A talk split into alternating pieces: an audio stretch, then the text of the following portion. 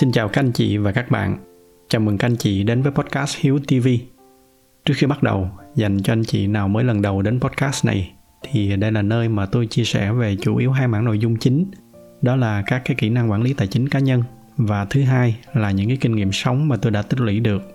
Các anh chị có thể ghé thăm trang web của podcast ở địa chỉ là hiếu.tv để tải về một số tài liệu mà tôi đang chia sẻ miễn phí. Một lần nữa xin chào các anh chị và bây giờ thì chúng ta cùng nhau bắt đầu chủ đề ngày hôm nay. Trong tập ngày hôm nay, tôi sẽ chia sẻ với các anh chị một cái vấn đề mà có thể gọi là quan trọng bậc nhất trong cuộc sống của bất kỳ ai trong chúng ta. Đó là cái khía cạnh về thu nhập. Tôi sẽ cùng với các anh chị phân tích cái gốc rễ của thu nhập nó là cái gì để từ đó thì chúng ta có thể từ từ làm chủ được những cái nguồn thu nhập của mình cũng như là vạch ra những cái lộ trình cụ thể hơn để nâng những cái nguồn thu nhập của chúng ta đi lên. Đầu tiên, để mà bắt đầu thì chúng ta cần phải hiểu được cái bản chất của cái việc là làm sao để mà có được thu nhập. Như ở trong một cái tập trước đây, tôi có chia sẻ với các anh chị, gốc rễ của cái việc tạo ra thu nhập đó là chúng ta đang trao đổi cái giá trị mà chúng ta làm ra để mà đổi lấy tiền. Thì cái cách đầu tiên và cũng là cái cách dễ thấy nhất đó là chúng ta sẽ đi đổi cái sức lao động để mà tạo ra giá trị cho những cái nơi mà chúng ta làm việc.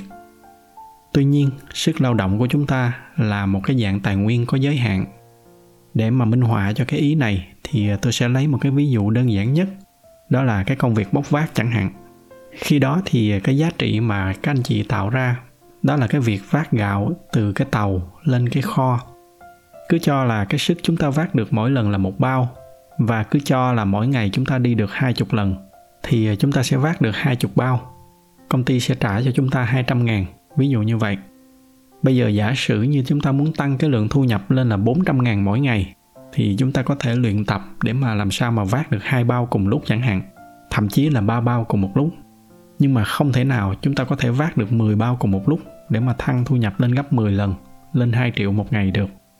Thì đó là cái ví dụ đơn giản về cái việc mà cái sức lao động của chúng ta nó sẽ có giới hạn vậy câu hỏi là làm sao để chúng ta có thể vượt ra được khỏi cái giới hạn về sức khỏe này? Cái câu trả lời là chúng ta phải dùng đòn bẩy. Và đòn bẩy ở trong trường hợp này là chúng ta phải dịch chuyển từ từ từ cái việc là chỉ đơn thuần dùng sức khỏe sang dùng những cái kỹ năng và chất xám. Kỹ năng ở đây có rất là nhiều cách. Ví dụ như là kỹ năng làm một cái nghề thủ công nào đó, thì lúc này chúng ta sẽ trở thành những cái nghệ nhân. Còn kỹ năng về lập trình thì chúng ta sẽ trở thành những cái lập trình viên. Hoặc là kỹ năng về quản lý thì chúng ta sẽ trở thành những cái người quản lý. Để mà xây dựng được những cái kỹ năng này thì chúng ta phải nhìn xem là mình có cái đam mê gì, tố chất của mình nó phù hợp với những cái kỹ năng nào. Rồi song song đó, chúng ta phải tự trau dồi để mà nâng cao những cái kỹ năng này lên. Cái mục tiêu là chúng ta tạo ra được càng nhiều giá trị thì tự động cái thù lao mà chúng ta nhận được nó cũng sẽ tăng lên tương ứng với cái giá trị mà mình tạo ra. Chính cái yếu tố giá trị này, nó cũng là cái cách để mà chúng ta có thể dùng để làm một cái yếu tố quan trọng trong cái việc định hướng nghề nghiệp cho bản thân của chúng ta. Để tôi giải thích kỹ hơn cái ý này. Trước nay thì chúng ta thường nghe nói là cái nghề nào cũng đáng quý, không có cái nghề nào cao quý hơn nghề nào. Cái điều này thì đúng. Theo tôi thì cái công việc nào cũng nên đáng được trân trọng, không có nên xem thường bất kỳ một cái nghề nào tuy nhiên, bên cạnh đó cũng có một cái thực tế mà chúng ta không thể nào chúng ta chối bỏ được. Đó là ở cái góc độ thuần về kinh tế thì nó sẽ có một số công việc tạo ra nhiều giá trị kinh tế hơn những cái công việc khác. Ý này thì nó hơi nhạy cảm, nên tôi xin phép lấy một cái ví dụ đơn giản như vậy. Giả sử các anh chị là một cái người kiến trúc sư giỏi, mỗi cái bản vẽ của các anh chị khi đó là 100 triệu, và mỗi tháng các anh chị vẽ được 10 bản vẽ như vậy nghĩa là mỗi tháng tổng cái giá trị mà các anh chị tạo ra, nó sẽ tương đương 1 tỷ đồng. Bên cạnh đó, giả sử bây giờ các anh chị là một cái nghệ nhân làm nón lá, ở đây thì tôi xin nhấn mạnh là tôi không hề có cái ý đem cái ví dụ này ra để hạ thấp cái công việc của những cái nghệ nhân làm nón. Ngược lại, chính là vì tôi đang muốn nhấn mạnh là những nghệ nhân này cũng rất đáng được trân trọng.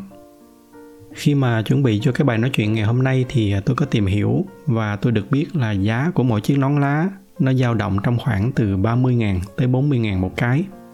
Những cái nón mắc nhất thì nó có cái giá đâu đó khoảng từ 150.000 tới 200.000.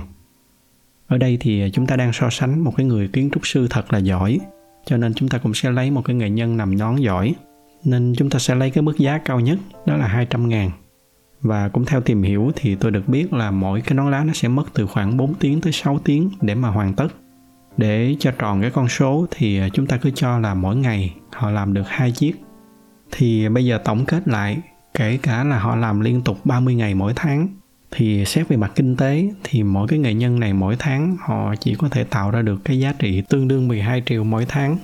Nghĩa là cùng hai công việc đáng được trân trọng như nhau. Nhưng cái thu nhập của hai công việc chắc chắn là nó sẽ khác nhau rất là xa. Bây giờ giả sử chúng ta đặt mình vô cái ví dụ này.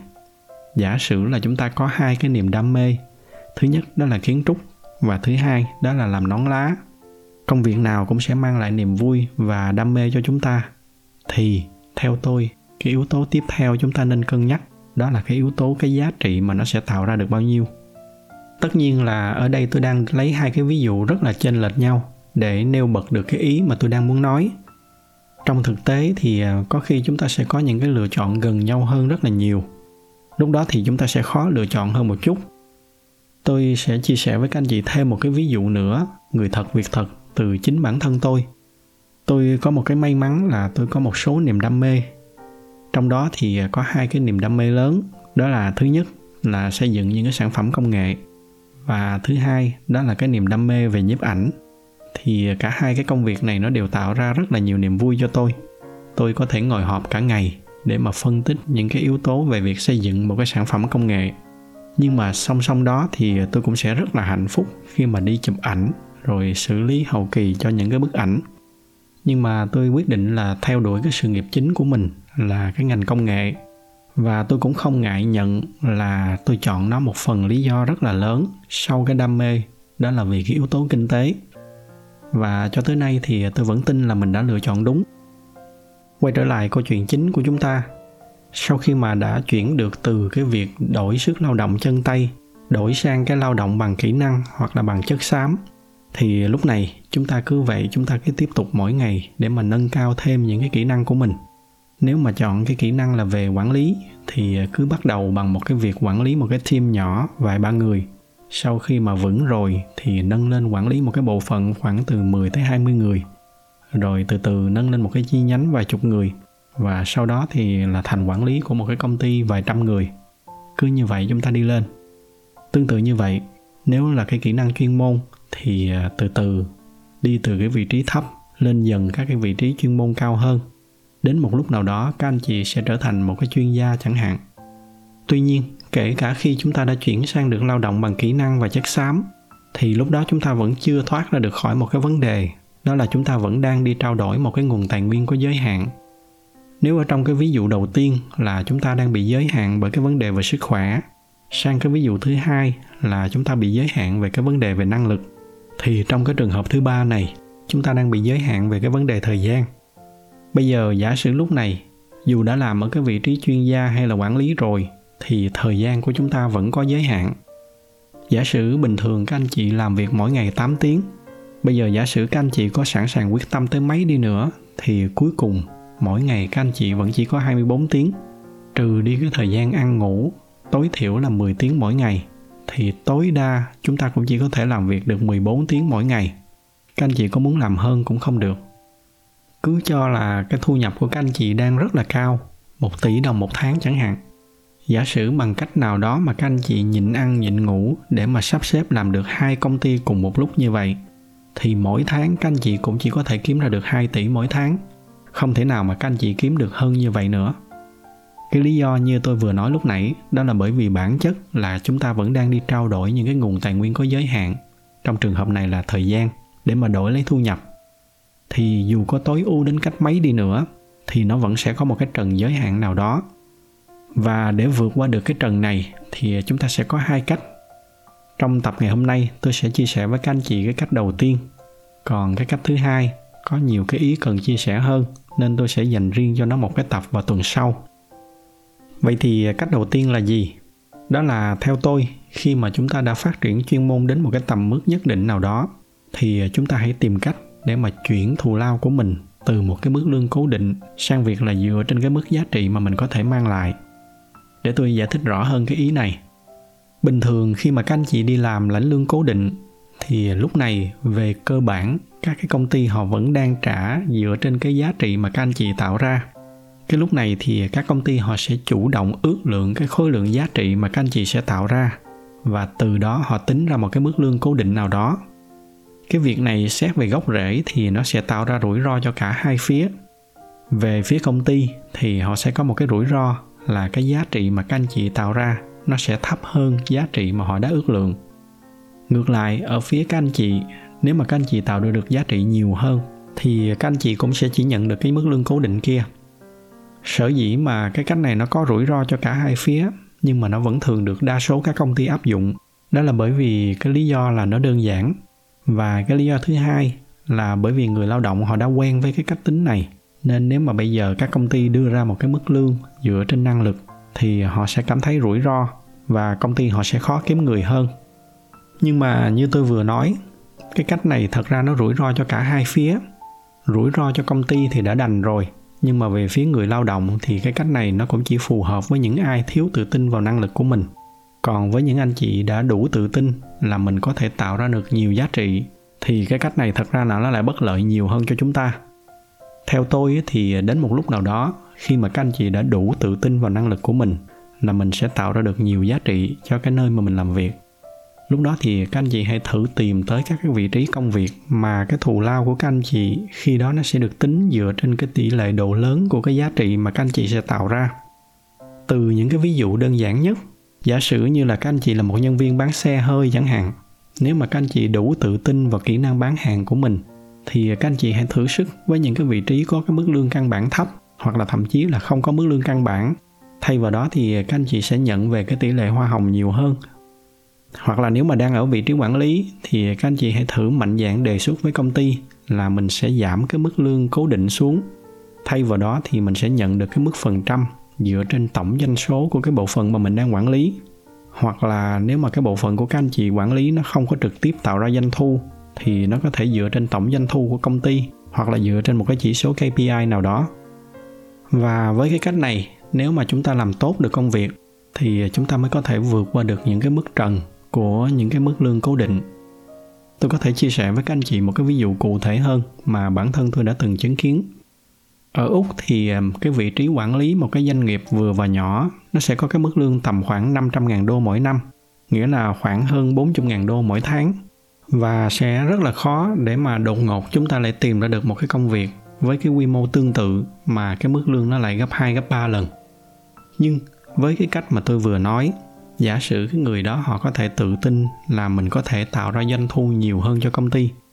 Ví dụ là họ nghĩ là họ có thể nâng doanh thu thêm cho công ty 10 triệu đô mỗi năm nữa và họ đề xuất là họ muốn được thưởng 10% trên cái doanh thu thêm đó thì rõ ràng nếu mà họ làm được tự nhiên cái mức lương của họ nó sẽ là một triệu đô mỗi năm thậm chí là hơn trong những cái trường hợp như vậy thì rất là dễ để mà hội đồng quản trị đồng ý với cái đề xuất đó.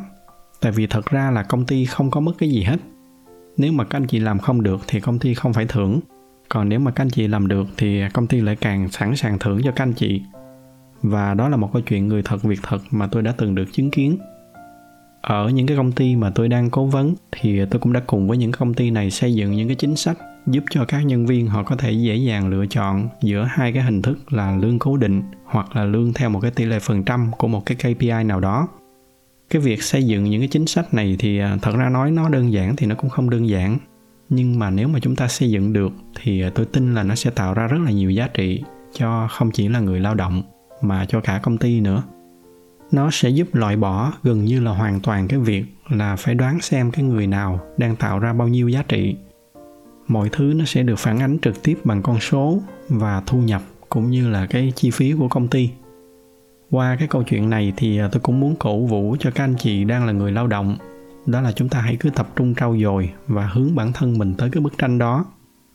Về phía công ty thì à, chúng ta hãy thử xây dựng một vài cái hình thức trả thu nhập dựa trên giá trị mà người lao động tạo ra chúng ta có thể bắt đầu trước bằng những cái vị trí có liên quan đến doanh thu, rồi từ từ mở rộng sang những cái vị trí khác.